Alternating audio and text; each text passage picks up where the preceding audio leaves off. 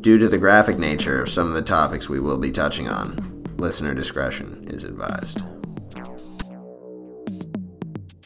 Good evening, ladies and gentlemen. We are back with another exciting and unique episode of Eye for an Eye. My name is Matt. My lovely co hostesses are here with me. Ladies, tell them what's up. Good evening. Hello, everybody. Welcome back. What up? Tonight, this morning, today, we're going to be taking Eye for an Eye. And instead of focusing on one particular case, as we usually do, we are going to talk about elements of true crime across a broad spectrum of the criminal element. How many cases have we talked about, ladies, where we go through cases of overladen punishment, police brutality, death penalty cases, or tonight's main event, gun reform. Right? How often do we talk about these things? It's so relevant in various ways that we often talk about it a lot. Right. Yeah, we do talk about it a lot. And it's one of the main weapons used for homicide, which is what we primarily talk about on this show. It's a big topic and it's a hot button topic as well. We know we might have some people want to turn this off, but really bear with us. We want to really explore this from all angles. I want everyone to go in with an open mind, and I'm talking to myself primarily because I do have strong stances on this, and we'll all talk about it. And maybe we'll talk about why we do feel the way we do about certain topics and and just the facts and everything. But yeah, I'm excited to talk about all this. After we record this episode, one of the other truly special things about what we're doing today is that we're going to open it up to what Lisa said open minded people who are willing to have a discussion. Because obviously, not everyone agrees on this topic. Some of us are more strong willed, and there are some of us who are willing to have a vigorous debate about it. But we also want to keep in mind that there are reasons people believe the things they believe, and we would like to hear them and hopefully validate some of these beliefs. So, tonight, as we said, we will be discussing gun reform. We're going to kick this off by reading a few statistics. Again, these are hot button issues. We are not here as a political show. We are not intending to make a political point. We are going to read some statistics. We are going to discuss them. One of us, Matt, is going to play devil's advocate on several of these points. And we're going to, as we said, open it up to discussion. We're going to conduct polls via our numerous social media pages. If you don't know about them, check them out. After iPod, hit us up. And we're going to see what type of results we get. We want as many people to chime in on this as we possibly can. So feel free to share it with other people whom you may know that may have a particular opinion and see what they think. And then we're going to have part two, where we will feature everybody's opinions. I'm very excited. Very excited. So, ladies, are you ready? Uh, yeah. Born ready, Matt. Boom. I love it. So, I want to talk first about a Gallup poll in America that asks a very simple question Do you have a gun in your home? This poll goes back to 1960. In 1960, 49% of people said they had a gun. Over time, that has fluctuated from a high of 51% in 1992 to a low of 34% in 1999. Since then, it has fluctuated and gone up between 45% and 42% at the last Gallup poll in 2021. From 49% in 1960 to 42% now, that is somewhat of a decline. The US population in that time has also dramatically increased. So we have to take in mind how many people are filling out the population and filling out these co- these questionnaires. If people are being honest, guns have actually decreased in America since 1960. What do we think of that, guys? I think it's interesting. And now I'm looking up more about what Gallup does.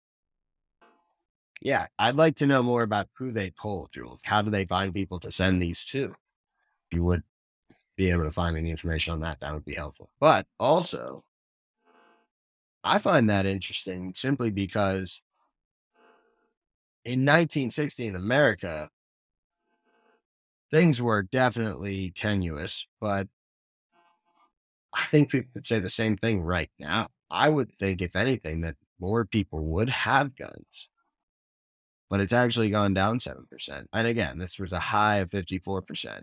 I think that a good portion of the reason why, and I don't have any real statistics at this point to back this up. This is just a plain old hypothesis by good old Lele over here.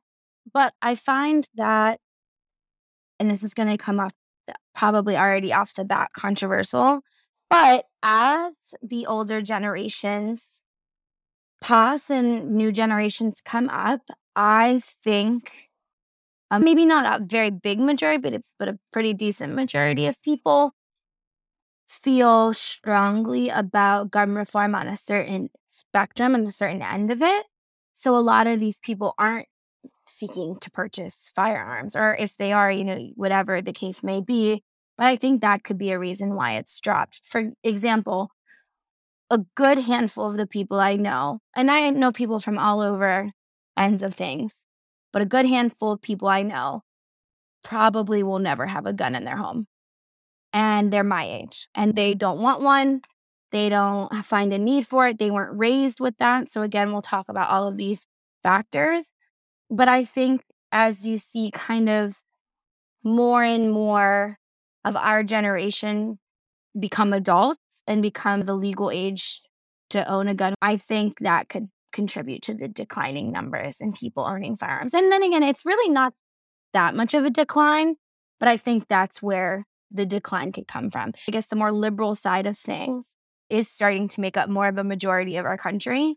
I think that's an interesting point, and I agree for the most part that there's definitely a trend in age and generation of gun owners. I'm not saying it's only deciding factor, but I also thought it was interesting that the lowest rate of people saying they had a gun in their house was in 2000. What happened and what triggered that? I think that's interesting. I'm still looking into some information about Gallup, but on an unrelated note, from 1936 to 2008, Gallup polls correctly predicted the winner of the presidential election. Isn't that crazy? Wow. So there's some validity. There it is, Jules. There was another statement I read that I thought was really interesting. The company basically makes no money. Conducting polls brings the company financial losses of about $10 million a year, but gives Gallup company the visibility of a well known brand, which helps promote its corporate research. So they're just truly out here trying to get information from the people. Interesting. Yeah. I love it. I love it. And Lise, to your point, I actually agree with you. I think not only the generational shifts, but kind of the opening in views as well. I also think with the world we live in, back then, probably, you know, I'm sure there were ways to entertain yourself, but I also think probably not as many as we have now, especially with the digital age and all that we do. I was just going to say that, Matt. I think that is a big point too, because before computers and stuff, people took fighting and business and hate. And with the rise of the internet, more there's more online crime. People can now pretty pretty dearly harm people without physically being there. And I think that also contributes. I think a follow up question mm-hmm. that I have for gun owners today is what do you see the purpose of your gun being? Do you have it because you feel like you need to protect yourself in your home? Do you have it for entertainment? You're a hunter, you like to take it to the range, the broad category I'll call entertainment. And how often do you use it? Are you an avid hunter? Are you going to the range every two days? Are you, you know, like, oh yeah, I keep it locked up in a safe. My brother owns a gun. He keeps it locked. Well, I'm not going to say where he keeps it, but he has a gun. It's in a shoebox under his left car tire. Honestly, like there are a number of reasons people own guns. Some people would say I've always had a gun. When I was a kid, I used to go hunting with my dad. I've had a gun since I was 12. Some people would say I had to buy a firearm to bring with me in case I ever feel like I'm being threatened. And that's the thing. One's perspective is different. So we definitely have to ask those questions, Jules. And also, I mean, kind of what we're gearing this towards is like, how do people feel about guns? Even if you don't own one, what do you think about guns? Gallup, we love you, Gallup, actually asked this question. And they asked a little bit more about the legal side of things. They asked the general question Do you have a gun in your home? And then, do you feel that the laws covering the sale of firearms should be made more strict, less strict, or kept as they are now? So, I also want to stipulate there is a black market for guns that exists in this country. I will say though, I know it is the black market because it's not being done legally, but it's not done secretively either. There are gun shows where you or I today could go and buy a gun with no background check, just someone selling their gun at a gun convention. I think there is some legality to it, but I think there's a loophole that they work with. But it's not going through the proper background checks, the proper procedure where you would be buying a gun from Cabela's or Walmart or Guns and Ice Cream in West Virginia. I think that's important to note. It's not some seedy underground, and I'm sure some of it is, but it's not some Silk Road where you're buying drugs and they're stuffing it in six teddy bears and sending it to a random mailbox in an abandoned house that you go pick up, rip open this teddy bear, and they're your drugs. It's very much out in the open. In regards to background checks, one of the arguments that people make is that gun control laws will not prevent criminals from obtaining guns or breaking the laws. Wait, this is my favorite thing on the planet. Can I take that after you're done? Yeah, I was just going to say, do we every crime committed with a firearm a gun that was obtained in a legal way? Probably not. And so that's one side of that coin. And the other side of that coin is even if somebody goes about the process in the right way, the process doesn't always work the way it's supposed to. The FBI actually admitted that Dylan Roof, who killed nine people at a church in Charleston in 2015, he should have failed a background check for a handgun purchase after admitting to illegally possessing controlled substances in the past. But the FBI examiner did not obtain the shooter's record in time. So he did legally obtain a firearm that he shouldn't have legally been able to obtain. Yeah, the system just failed miserably in that case. So, Jules, to preface this quickly, I don't care if you have a gun. I do not want to melt people's guns into marbles and throw them in the sewer. If you want to have a gun, geh gesund, which is the Yiddish term for like, have fun, do whatever you want. I don't think I personally should be able to walk into a Walmart and get a gun easy peasy lemon squeezy. But I also understand that there's many facets to that. I don't have a criminal record. I don't have a mental health observation record. I don't have any type of record but I still don't think that necessarily means I should have a gun. Those are my personal beliefs. People can chew me out however they want. I just believe stricter gun reform. I think it should be much like obtaining a car. You should have training. You should have to show someone you're able to properly use it. And yeah, that doesn't mean you're going to properly use it. You could go through your entire driving test and then immediately run your car into oncoming traffic. That doesn't negate anything. But this article I like to point people to, and I have a little excerpt from it. It's going to seem a little long at first, but I think it's really important. And I'd love to hear the rebuttal to it. It's from armedwithreason.com. And again, I'm not anti gun, I am pro reform. I am fine with whoever wants to have their guns, take your guns and have a great time. But this is what it says quote, though it may seem like such an obvious point may not need mentioning, it has been, become increasingly popular amongst those who oppose gun reform to argue that such legislation only hurts law abiding citizens, making it more difficult for innocent civilians to get the guns they need to defend themselves. Criminals, after all, don't obey the laws that burden law abiding citizens. I will term this position as the lawbreaker paradox. A paradox because it axiomatically reinforces the idea that laws, though created with the intent to prove social outcomes, hurt the people who follow them. The paradox is as follows Law abiding citizens obey the law. Criminals are lawbreakers and thus do not obey the law. Laws impose restrictions on the behavior of only those that follow them.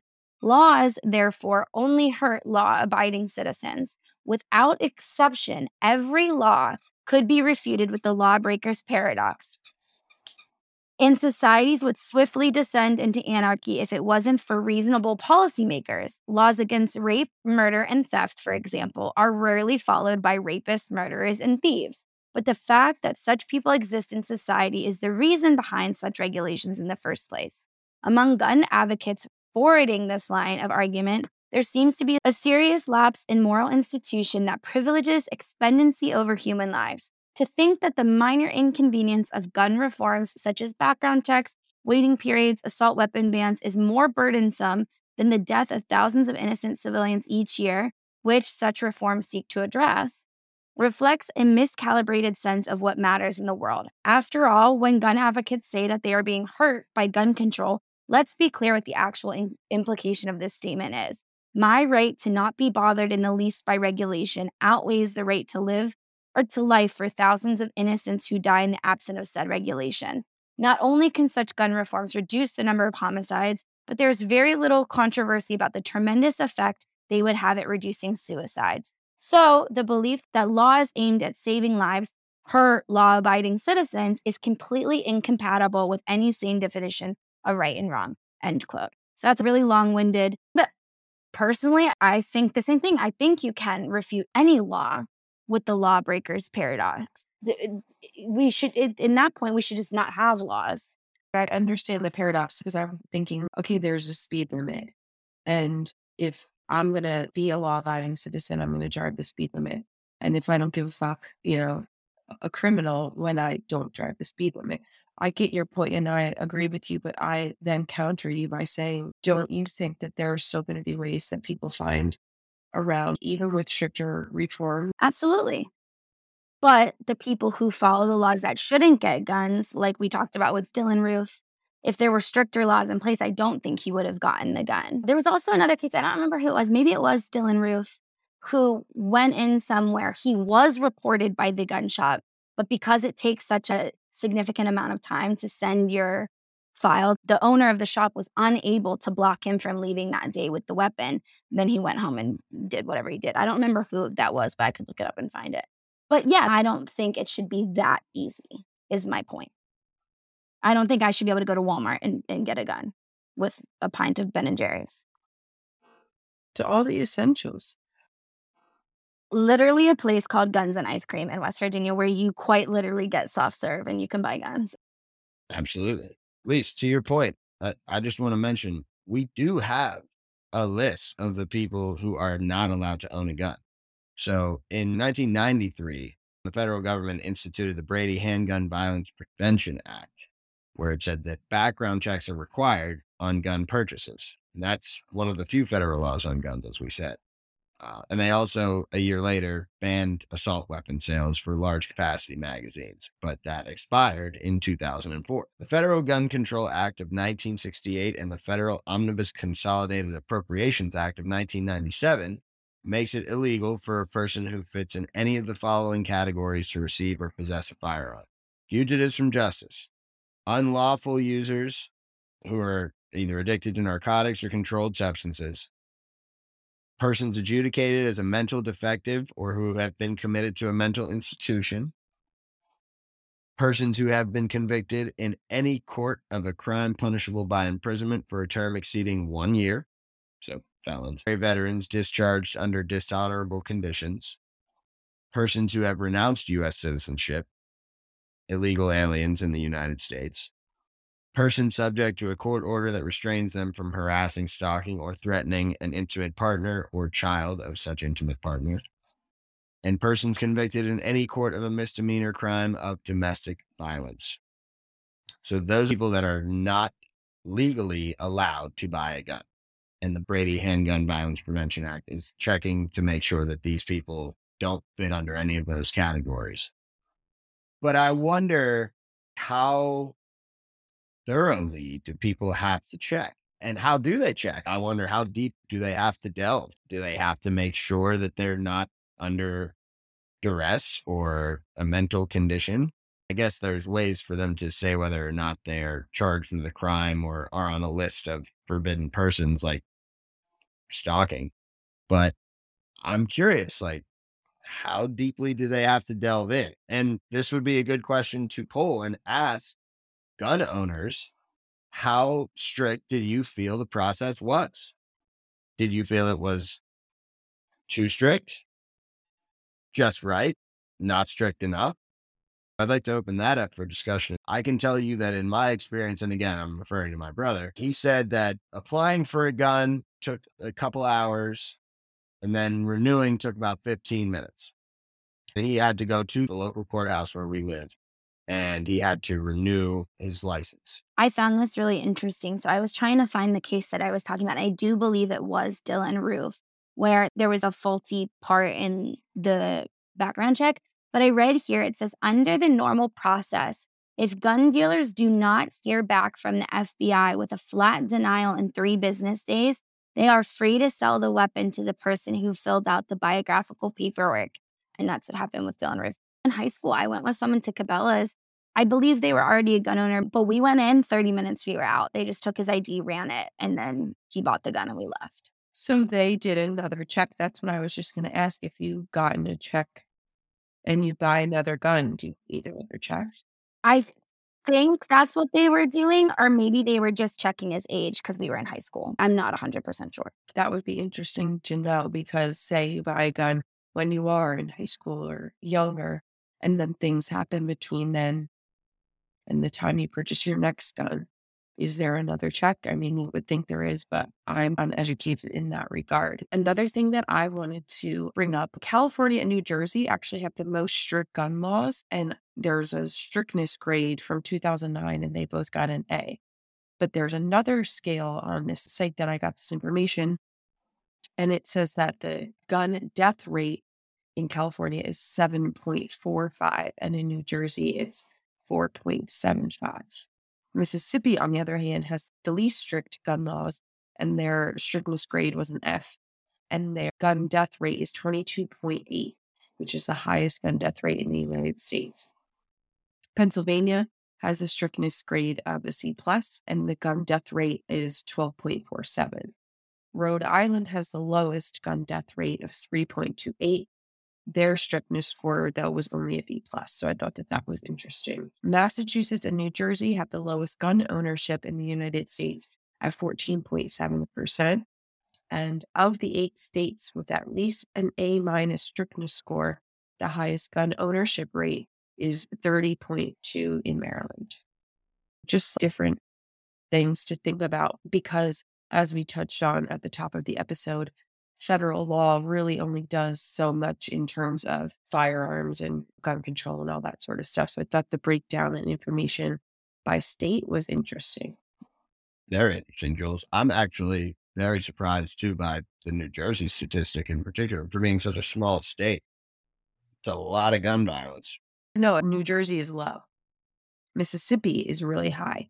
But what I thought was interesting too was on the same website I was looking at, it listed information in terms of Illinois. When I think about Illinois, thinking about Chicago, its main city and how violent the city is, it doesn't always correlate. I forget where they ranked in their strictness grade, but it didn't necessarily correlate with the gun death rate. But Mississippi, like, damn, the least strict gun laws and their gun death rate is 22.81. And I don't know exactly what that number how it's calculated, but you know, going up Rhode Island being the lowest at 3.28, 22.81 for Mississippi is very high. So just interesting to note. Yeah, what are y'all shooting at down there? Geez. Wonder too how they would categorize all those. Are they homicides or are they accidents, right? Because you maybe think people have guns at a younger age, possibly. And so maybe there are accidents that happen when you're learning how to use a gun. I don't know. The US overall is just a hot mess when it comes to guns and gun violence compared to the rest of the world. The argument about Chicago having the strictest gun laws is used often in these conversations. It's funny you said that too, Jules, because I was thinking about that for Maryland. Like Maryland's a small state, and it's a lot of it is like on the water. But think about how much Baltimore accounts for that. It's easy to skew statistics too. California's a huge fucking state. I'm sure Oakland, LA, places, bigger cities account for that. So just interesting. But go ahead, Lisa. I'm sorry. I was gonna say I just looked it up and the Washington Post actually did a little bit of a deep dive on it in an article called Does a City with the quote toughest gun laws end up with the worst gun violence? It ranks the eighth for the toughest gun laws in the country, according to Law Center. And it earns its ranking for a series of laws, including background checks on gun sales, waiting periods between the purchases, transfer of guns, and gun licensing. But the city got its reputation for the toughest laws in the country because two laws that are actually no longer on the books the city used to have a gun registry, but that ended in 2013 when the city council voted to adopt the state's concealed carry laws. And in 2010, a federal appeals court struck down Chicago's decade old handgun ban. The decision followed a 2008 ruling by the U.S. Supreme Court in the District of Columbia versus Heller that asserted the District of Columbia's ban on handguns violated the Second Amendment, setting a legal precedent for the country. Then it goes on to talk about like the idea that they have the worst gun violence. There were 781 homicides in 2016, over 3,000 shooting incidents in 2016. And from January to June 2017, 2,100 people were shot. And they ranked the 18th out of 20 cities per capita homicide rate. Data on violent crime from 63 US cities compiled by the Major Cities Chief Association show that in 2016, Chicago had the highest number of homicides and non fatal shooting incidents, but absolute numbers are misleading because they don't account for difference, differences in population size. Chicago is home to roughly 2.7 million people, and St. Louis's population hovers around 315,000. I thought that was interesting because I've heard the debate on both sides, but you have to wonder if it's equal scaling. Because, of course, Chicago's going to have more crime with guns if they have a thousand, a hundred thousand more people. You know what I mean? Yeah, right. One more note that I was going to make in terms of the United States and the hot mess that we are. In 2007, the US led the world in the number of civilian owned firearms with 88.8 guns per 100 people. And so that's just strictly guns owned. Yemen came in second place, I said with air quotes, like it's a contest, with 54.8 guns per 100 people. So that's almost 30, a little over 30 between uh, us at 88.8 and the next, you know, person in line, which is startling. And then as of 2012, the US had 29.7 homicides by firearm per 1 million people. Switzerland, I thought was actually very surprising, came in again, second place in air quotes, with 7.7 homicides by firearm per 1 million people. So that's a huge difference. I'll point that out again. The US had 29.7 homicides by firearm per 1 million people. Switzerland, which was in second place, had 7.7 homicides per 1 million people. So those I think are very much to scale to your point, Lisa, which made me want to make sure that we included that. But it's just startling, you know, because the difference between guns owned the United States and Yemen wasn't as drastic as the number of homicides. And talking about this from a true crime standpoint, when we're talking about homicides, is such a drastic difference 29.7 to 7.7. It's just crazy. I'm glad you mentioned that, Jules, because on a national scale, America obviously is the largest gun owning country to the capacity that it is in the world. And while we don't make up a huge portion of the population, we make up a vast overture of the gun owning population of the world, looking on it on a large scale. And even as we said, on a state by state basis, I always wondered is it more urban or rural? Where do people find more guns? Do you find more guns out in the backwoods of Mississippi or in Biloxi? Do you find more guns in the middle of Venango County, PA, or in South Philly or North Philly? I don't know. Is it geography based? Is it socioeconomic based? What is it that makes people feel like a gun should either, you know, be used, number one, but own it? And I'm glad you mentioned too, Jules, the PA laws on guns, because I always think Pennsylvania is kind of a good balance, right? We get a large disparity. People make the joke Philly on one side, Pittsburgh on the other, and Alabama in between. There's literally two huge cities. Well, one huge city, one moderately large city, and then a lot of rurality in between. And there are pockets of larger populations, of course. Erie, Harrisburg, State College, like Wilkes-Barre, Scranton.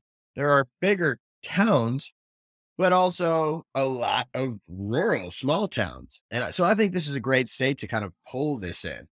And actually, on the scale, the rating, it's a four out of five. And again, five being heaviest for guns. So the questions are Is a carry permit required for handguns or long guns? And long guns is just a rifle drill. So based on the barrel length, a handgun is a shorter one. But a shotgun, a rifle, anything with a longer barrel to it. And carry permits are required in this state. So you to carry your gun, you do have to have a permit for it. Pennsylvania prohibits a person from carrying a firearm without a proper license. You are allowed to carry a firearm without a license in your own home and in your fixed place of business. So you don't need a permit to buy a gun. You just pass a background check. All you really have to do is maintain residency and possess a valid license. There's also registration of firearms. You do not have to do that in Pennsylvania. So if you have a firearm, you do not have to register it forgive me, I don't know who you'd have to register it with if you did. I'm assuming there's some state oversight committee that you would have to at least acknowledge with for the states that do. Open carry is allowed in all places except Philadelphia or in a vehicle.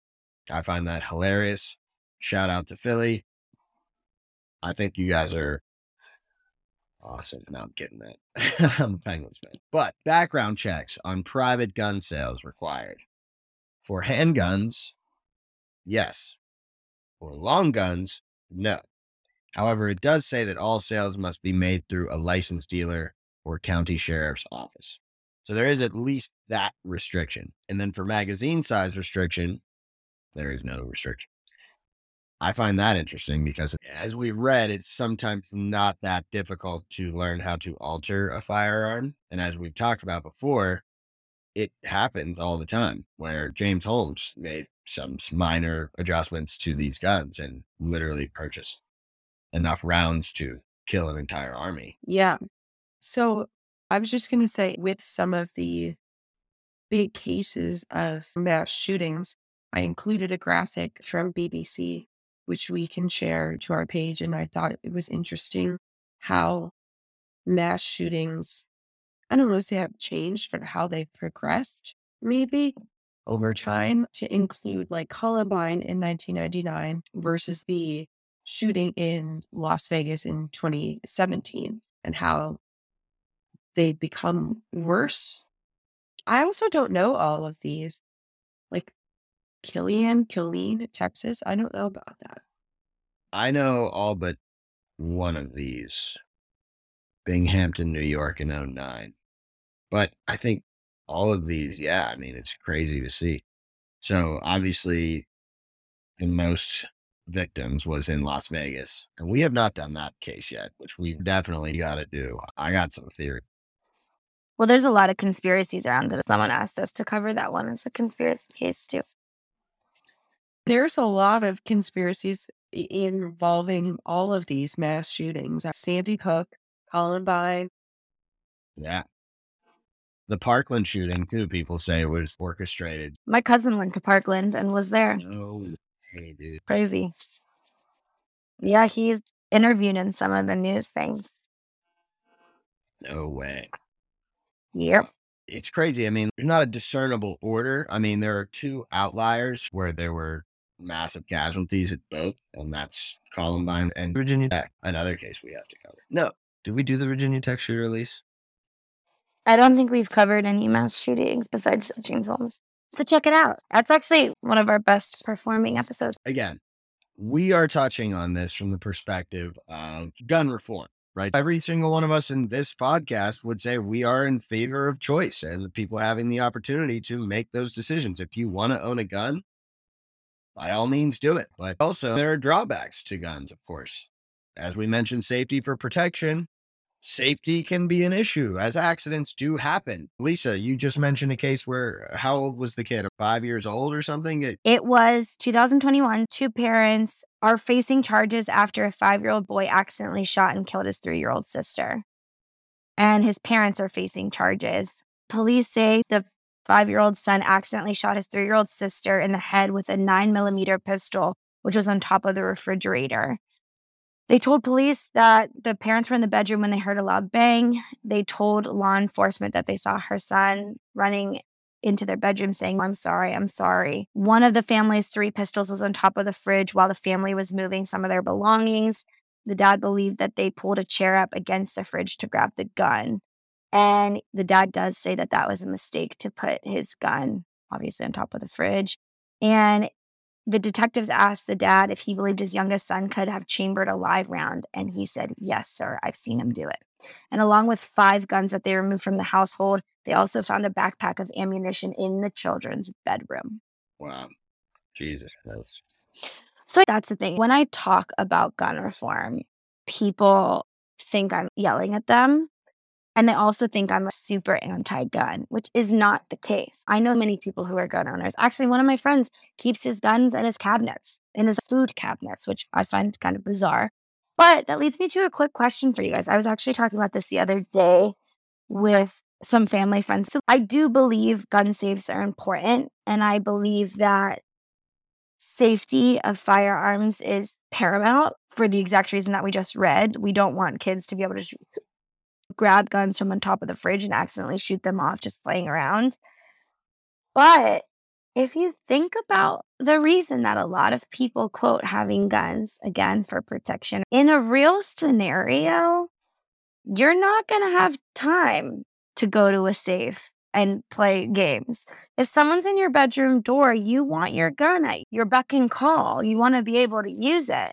So it is a really interesting flip side of the argument that I agree with, actually. It makes sense to me because if I'm going to have a gun for protection, it's going to be where I can grab it quickly and shoot your kneecaps out. This is slightly off topic, but wrap it around, I promise. So I have this recurring dream where I have to call parents or someone and I have to use an old ass punch the button code and I keep fucking up the phone number. I'll get one digit wrong and then have to start back over and hang up and get the next. And the panic of I need to call them and I need them now, I keep messing up. And so if I feel that I am in a situation where I need to get my gun, I, am going to be fumbling around with the lock of the safe that I have, you know, that's when I've done time and time again. I feel very anxious about my safety at times. But in my opinion, my solution, mine, not anybody else's, is not a gun because I want something that I feel comfortable having in my nightstand or in my car. We're going to be slapping people with dildos, everybody. Let's get a good weenie whacker. Uh, sure. I'll make sure I get a G string out and choke you. I don't know. to me, that's the same thing. I will be panicking, fumbling, and will end up dead anyway. So, yeah. Well, Jules, if you want my complete and 100% honesty, and if the government's listening, if I ever try to get a gun, I apologize. If the government is listening, could they sponsor us? yeah, give us some money. But uh, to be 100% honest with you guys, the reason I personally don't ever want a gun, this might change in later years, but as of right this second, is because I don't trust myself enough to not accidentally use it and hurt somebody. If I'm just panicked and I'm grabbing for not even the gun and I grab the gun and accidentally shoot someone. And also, I have a pretty rational but irrational fear. If I have a gun in my household, I'm more likely to die by that gun. I don't want someone else to be able to use the gun in my house to kill me. The real statistics on it. If you have a gun in the house, you're more likely to be obviously part of gun violence rather than someone who doesn't. But that's obvious, of course. If you have balloons in the house, you're more likely to suffocate from a balloon. than someone who doesn't have balloons in their house. But those are the top two reasons I personally don't want a gun. I really have been wanting to go to a gun range just to learn. Like I said, I'm not anti gun. And I want to make that clear. I think it'd be fun to go like skeet shooting. It's really hard. I suck at it. But I agree to that same point, Lise. A leaf crinkles outside. I'm like, Zach, what was that noise? I just don't think having a gun for protection is my best tool. But I think with that being said, we should share maybe some final thoughts here. And mostly what Matt had referenced at the top of the episode is this is our way of having our side of a discussion with you.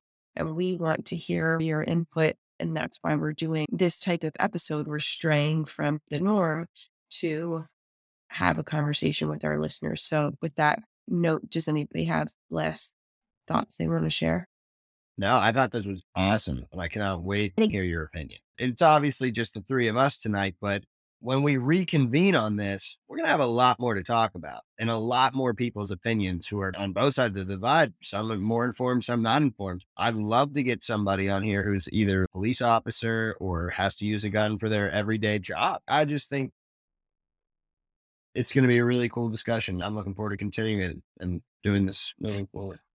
Yes. And Lise, if you have thoughts, I want you to share them. But something that said made me want to reiterate the fact that we have done research and looked into gun laws and statistics, but we are by no means the most educated people in regard to this. Or on anything we talk about. If you're here because you think we're professionals, you're at the wrong place.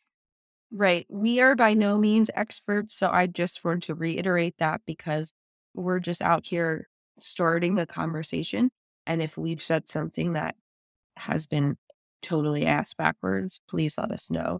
We're not out here trying to be the number one gun educated people. Going off of what Jules said by the expert thing, besides the facts and statistics we read out, and again, there's a gazillion of them, and we're still questioning sample sizes, population sizes, et cetera, et cetera. I don't think there's ever going to be a definitive side, but I just want it to be clear that our input is our opinions and i think that's the beauty of this show is that there's no right or wrong. Matt jules and i could have completely differing opinions.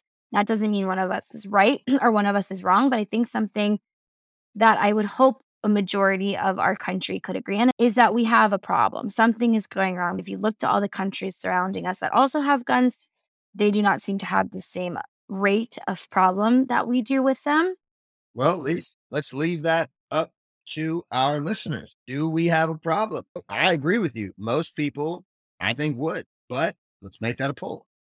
51% of people come back and be like, no, I'm cool. Guns are what they are. Let them be. I will transgress that. Well, I think it's an opinion, but it's also fact because we've had a lot of mass shootings. But, anyways, just to wrap up, I think all is a good discussion. And I think that's why I'm excited to get people's opinions because I do want to hear people's opinions who are different than my own. I had a lot of these conversations with people who have differing opinions than my own, and they're very insightful conversations. And I hope we can look at the bigger picture and it be a, something we continue to work towards together and figure out how do we fix these problems? Is it a mental health crisis? And if it is, what can we do to solve that? How can we make this world a better place and a safer place for the future generations? I think that's a perfect way to end our episode. So hit us up any way, shape, or form that you want to communicate with us. Leave us a video message or record yourself and whatever you want to do, send us a letter. I'll give you Matt's address. I'm not giving you mine. A carrier pigeon of opinions. Yeah. And I think we'll explore this topic more through cases that could maybe change people's opinions or open their hearts or do the opposite, make them fearful and want a gun. There have been situations that have happened where I've thought, shit, in this situation, would I want a firearm to protect myself?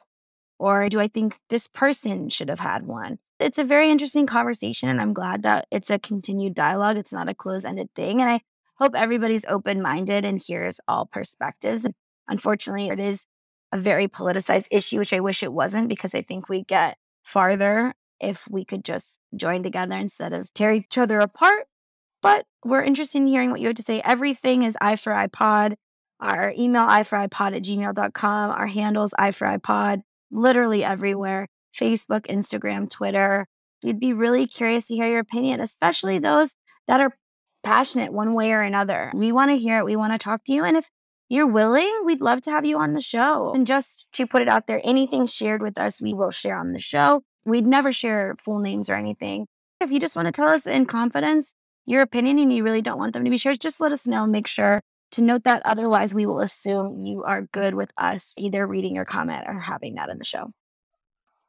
So, on that note, rate, review, subscribe, those ratings. We need to see those. We love hearing the feedback. We want to appear in more people's cars, homes, and stereos. So make sure you do that because that gets us more visibility. And we like to, uh, you know, spread our seeds. That was awkward, but all right. Y'all have a great night now. All right. Good night. Bye bye.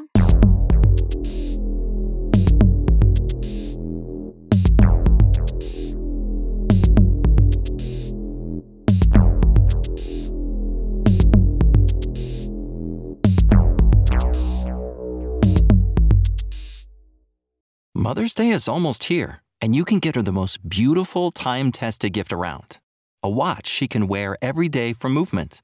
Whether mom's into classic dress watches, rare and refined ceramics, or tried and true bestsellers, Movement has something she'll love. And right now, you can save big on the best Mother's Day gift ever with up to 50% off site wide during Movement's Mother's Day sale at MVMT.com. Again, that's up to 50% off at MVMT.com.